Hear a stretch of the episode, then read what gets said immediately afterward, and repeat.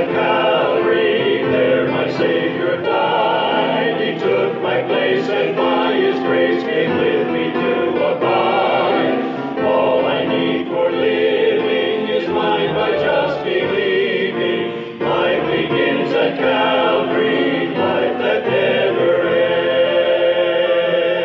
ends. The kingdom of heaven is like to a man, he's a householder, which went out early in the morning to hire laborers into his vineyard. And when he had agreed with the laborers for a penny a day, he sent them into his vineyard. And he went out about the third hour, and he saw others standing idle in the marketplace. And he said to them, Go also into the vineyard, and whatever is right, I will give it you. And they went their way.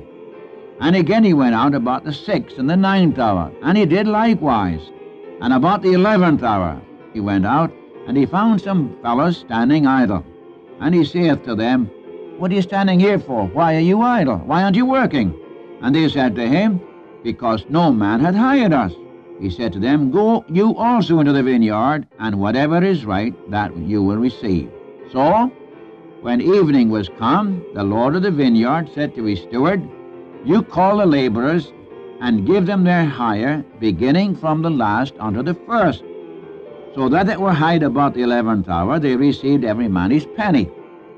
And then, when the first came, they supposed that they should have received more, and they likewise received every man a penny. And when they had received it, they murmured against the goodman of the house, saying, These last have wrought but one hour, and thou hast made them equal to us, which have borne the burden in the heat of the day. But he answered and said to them, Friend, I do thee no wrong. Did you not agree with me to work for a penny a day? Now take that which belongs to you and go your way. And I will give unto this last even as unto you. Is it not lawful for me to do what I will with mine own? Is your eye evil because I am good?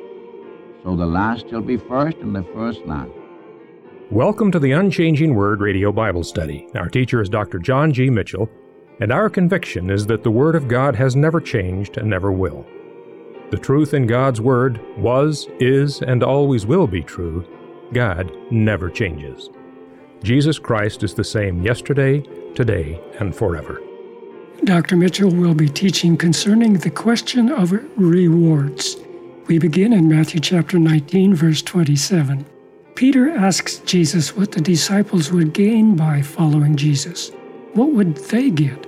Jesus then speaks to them about their future millennial responsibilities and privileges with the 12 tribes of the nation of Israel. This would be their reward then for following him now. Jesus then relates a comparison between the kingdom of heaven and the steward of a house who hired men to work in the vineyard. The owner of the vineyard then generously paid everyone the same wage, whether they worked all day or just one hour. Here is God rewarding through agreement and God rewarding by His grace. God is gracious. Dr. Mitchell states God rewards faithfulness to Him, not greatness before the world. Well, here's Dr. Mitchell on the Unchanging Word Bible broadcast. Thank you. Good day, friends. Again, it is our great joy and delight to come to you.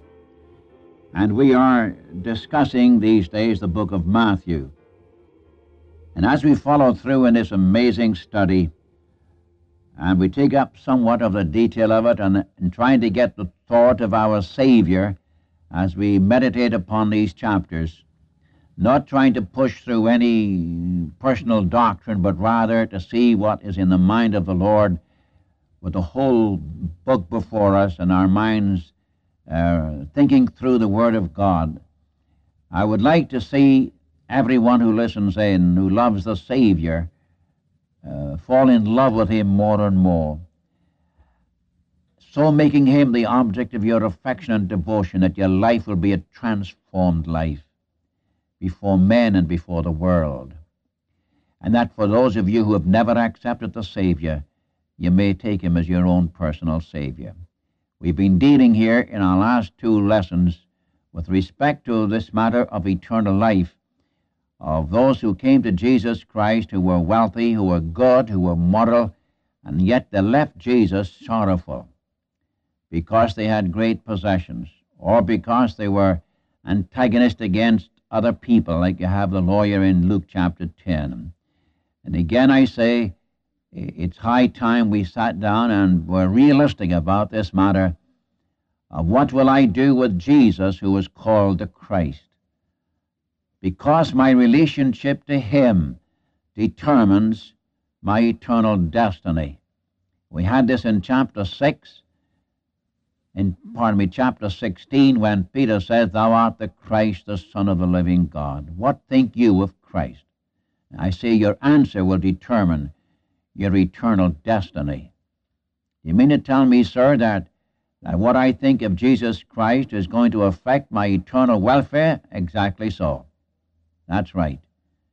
Unless you have come into relationship with the Son of God by simple faith, you have no life in you, for he himself declared unto us by the Spirit of God, He that hath the Son of God hath life. He that hath not the Son of God shall not see life. He that believeth is not condemned. He that believeth not is condemned already, because he hath not believed in the name of the only begotten Son of God. Now it's rather remarkable when we come to this, this 19th chapter of the Gospel through Matthew, having dealt with this question of eternal life, the very next picture before us is the question of rewards. From chapter 19, 27, right down through verse 16 of chapter 20. This question of rewards. I want you to mark this uh, and how easy it is for the, the sequence of events. For example, when our Lord spoke about this young man who wanted eternal life, he said, How hard is it for a rich man to enter the kingdom of heaven? And they, they were greatly amazed. Why, they said, if the rich can't be saved, who can be saved? And as I said then, I say it again, to the Jewish mind, for a Jew to be to be wealthy, to be, have the riches of this world, was a sign of divine blessing. Well, if these folks who are rich can't be saved, who can be saved? And the Lord Jesus said, with men, with men, this is impossible. I want you to get in your heart. Jesus said, the impossibility of any man or any woman saving themselves. Impossible for a man or a woman to save themselves. I don't care what you do. Romans chapter 8 uh, verses 7 and 8 says, The carnal mind, the mind of the flesh, is enmity against God. It is not subject to the law of God, neither indeed can be. So then, they that are in the flesh cannot please God. See, not by works of righteousness which we have done, but according to his mercy he saved us. Now, following this, and I can just see how these dear disciples were reacting to what Christ has said when he said, With men this is impossible, with God all things are possible. Then answered Peter and said to him, Behold, we have forsaken all. We've left everything. We've left our boats, we've left our occupation, we've left our families, and we've followed you. What are we going to have? isn't this, isn't this so, so much like the human heart? What are we going to get out of this? We've left everything for you, Lord. What are we going to get out of it? And Jesus was very understanding. He said, Verily I say unto you, that you which have followed me, in the regeneration when the Son of Man shall sit upon the throne of his glory, you also shall sit upon twelve thrones, judging the twelve tribes of Israel. For every one that hath forsaken homes, or brethren, or sisters, or father, or mother, or wife, or children, or lands, for my name's sake shall receive a hundredfold, and shall inherit everlasting life. Many that are first shall be last, and the last shall be first. The ones, the ones who thought they were going to get in are going to be last. Who, who was he referring? To whom does he refer? Why, of course, I think he has here these religious leaders of the day, because he speaks of it again. You remember in verse 16 of the next chapter. So the last shall be first, and the first shall be last.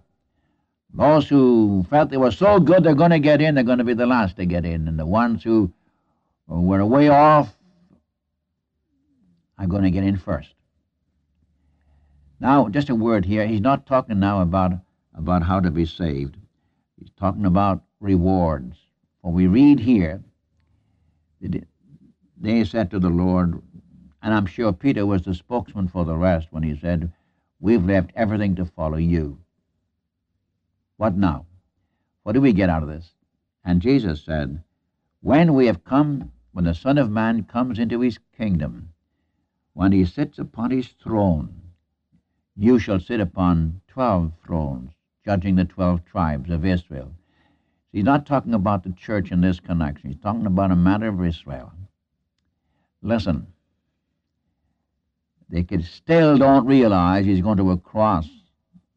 He's referring now to his return back to the earth when he shall reign over the nations of the earth. As we have it here in the regeneration when the Son of Man shall sit on the throne of his glory.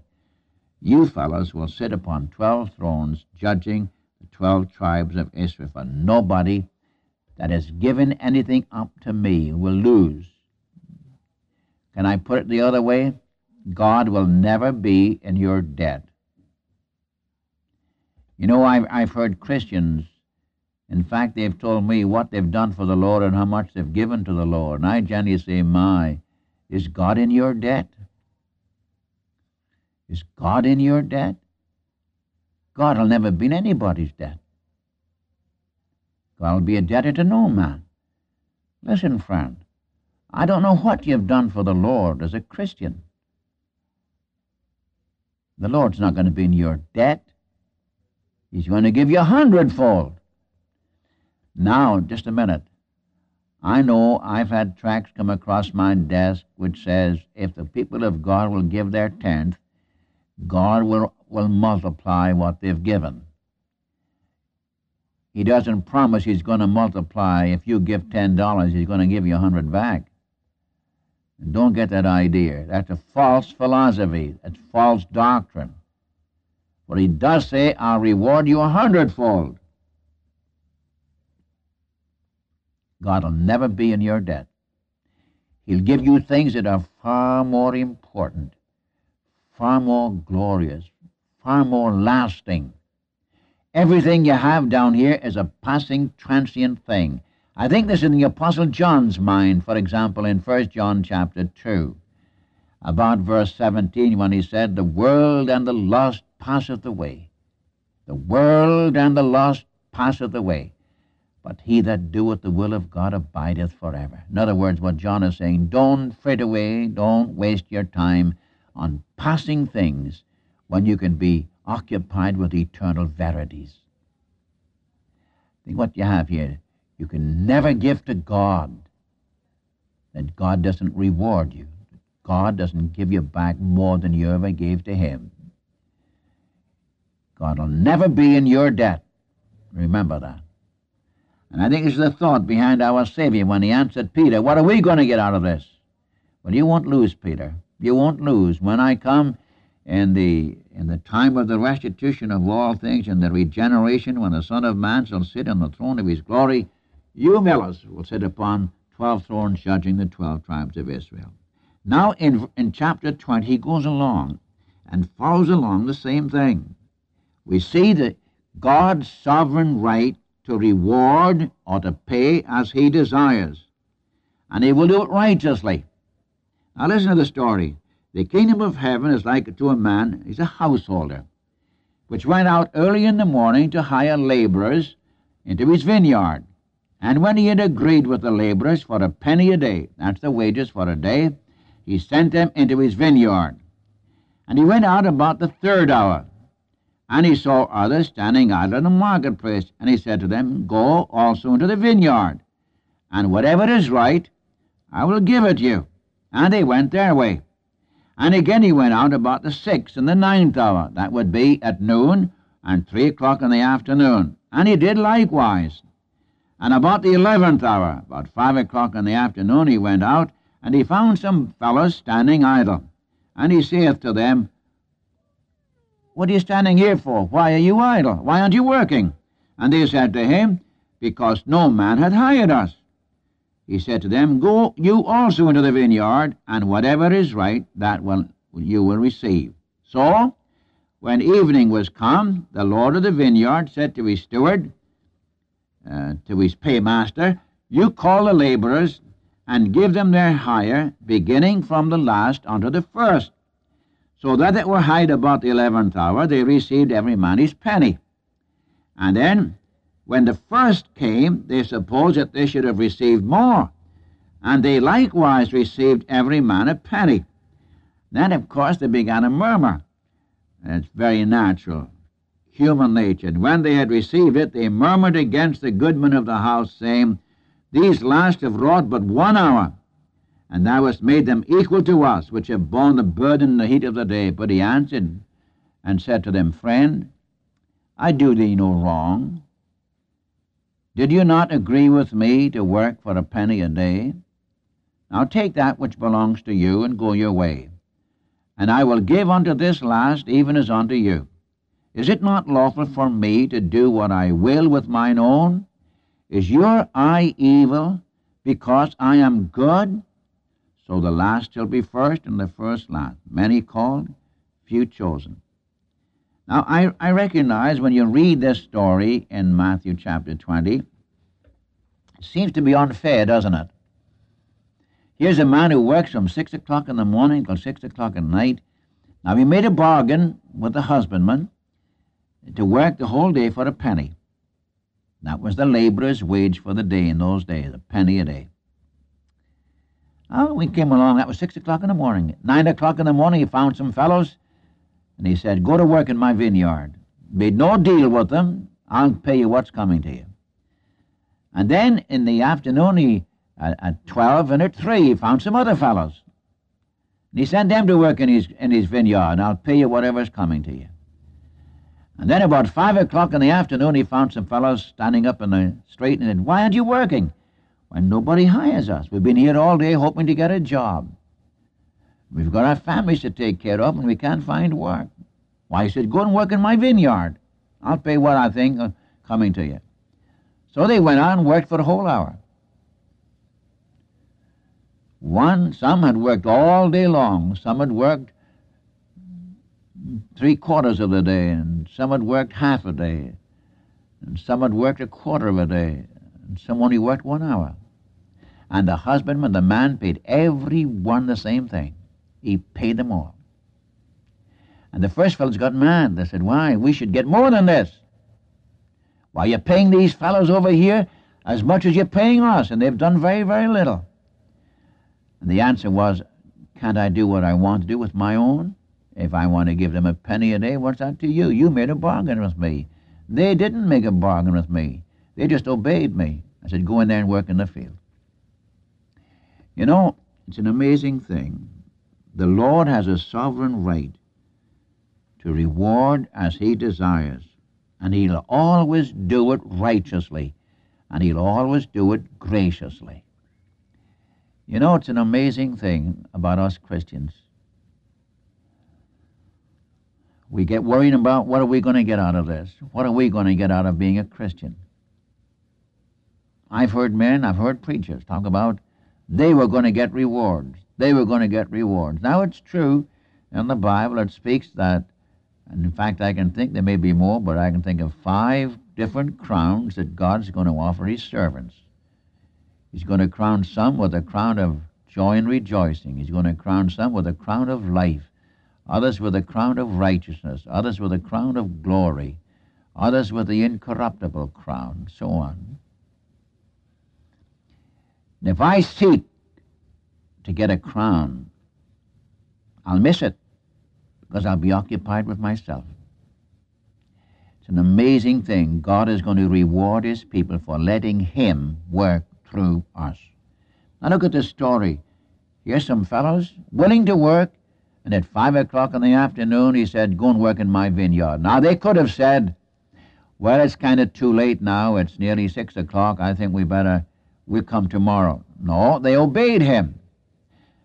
Listen, God only rewards faithfulness. not greatness, not the amount of work you do. He rewards faithfulness. The man who's working away off in some little corner of the, of the, of the world, unknown, unspoken of, nobody knows he's there. He's doing a job for God. He's doing it unto God. And God will reward him possibly more than some of these great preachers who have thousands to hear them every week. It's not the amount of work you do, friend, it's faithfulness to Him. Here's a woman who's been asked to take a Sunday school class. She's only got two in her class, but she's faithful to the two. I'll guarantee if she's faithful to the two, God will increase her class. Here is one who has, has others, has maybe ten in the class. And she may not be as faithful to the ten as this other one is to the two. God rewards faithfulness. Not the size of your job, not the greatness of your job, but faithfulness to Him. And the, this husbandman paid the ones who came the last hour. They were obedient to Him. They went out. They could have worked. They would like to have worked all day, but didn't have the opportunity. And sometimes, you know, I think of some people who have come uh, to the Lord late in life and they're, they're starting to do a job for God. And they're just thrilled. After they've retired from work, they found out a place in God's vineyard, a little nook they can place. My, their job is so, their joy is so full that they're doing something for the glory of God. That's all God asks of you, my friend. He rewards faithfulness. Whether great or whether small, doesn't matter where it is or what it is, if you're faithful to Him. And may I remind you of a principle in the Bible if you're faithful in the little, you will be faithful in the much. And the reason why many of us don't have much is because we're not faithful in the little. May God grant to you and to me today to be faithful to the task He's given to us, small or great. And if it's small, He'll increase and enlarge your capacity to do a bigger job for Him. But He rewards faithfulness. Be faithful to Him today, and the Lord bless you.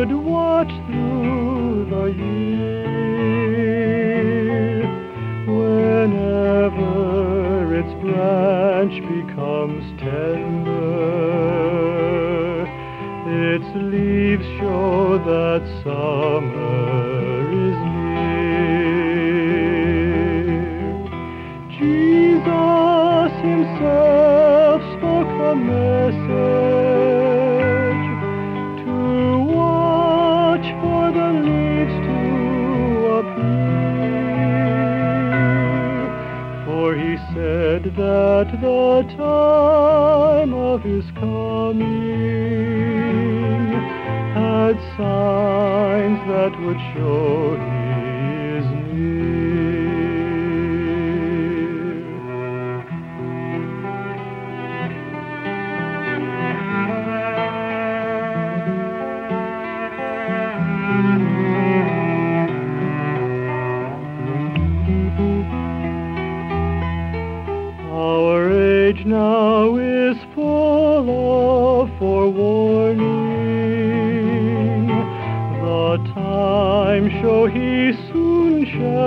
shall appear. The prophets have spoken, remember. All signs show that Jesus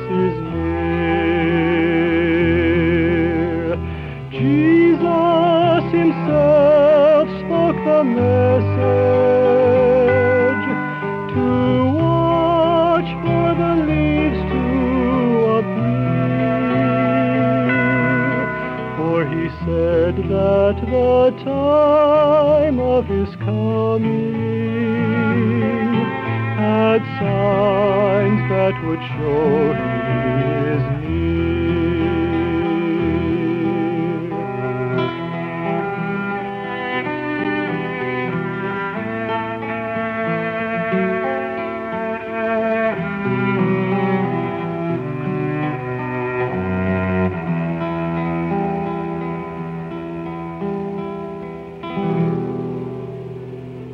Thank you for listening to the Unchanging Word Radio Bible Study today.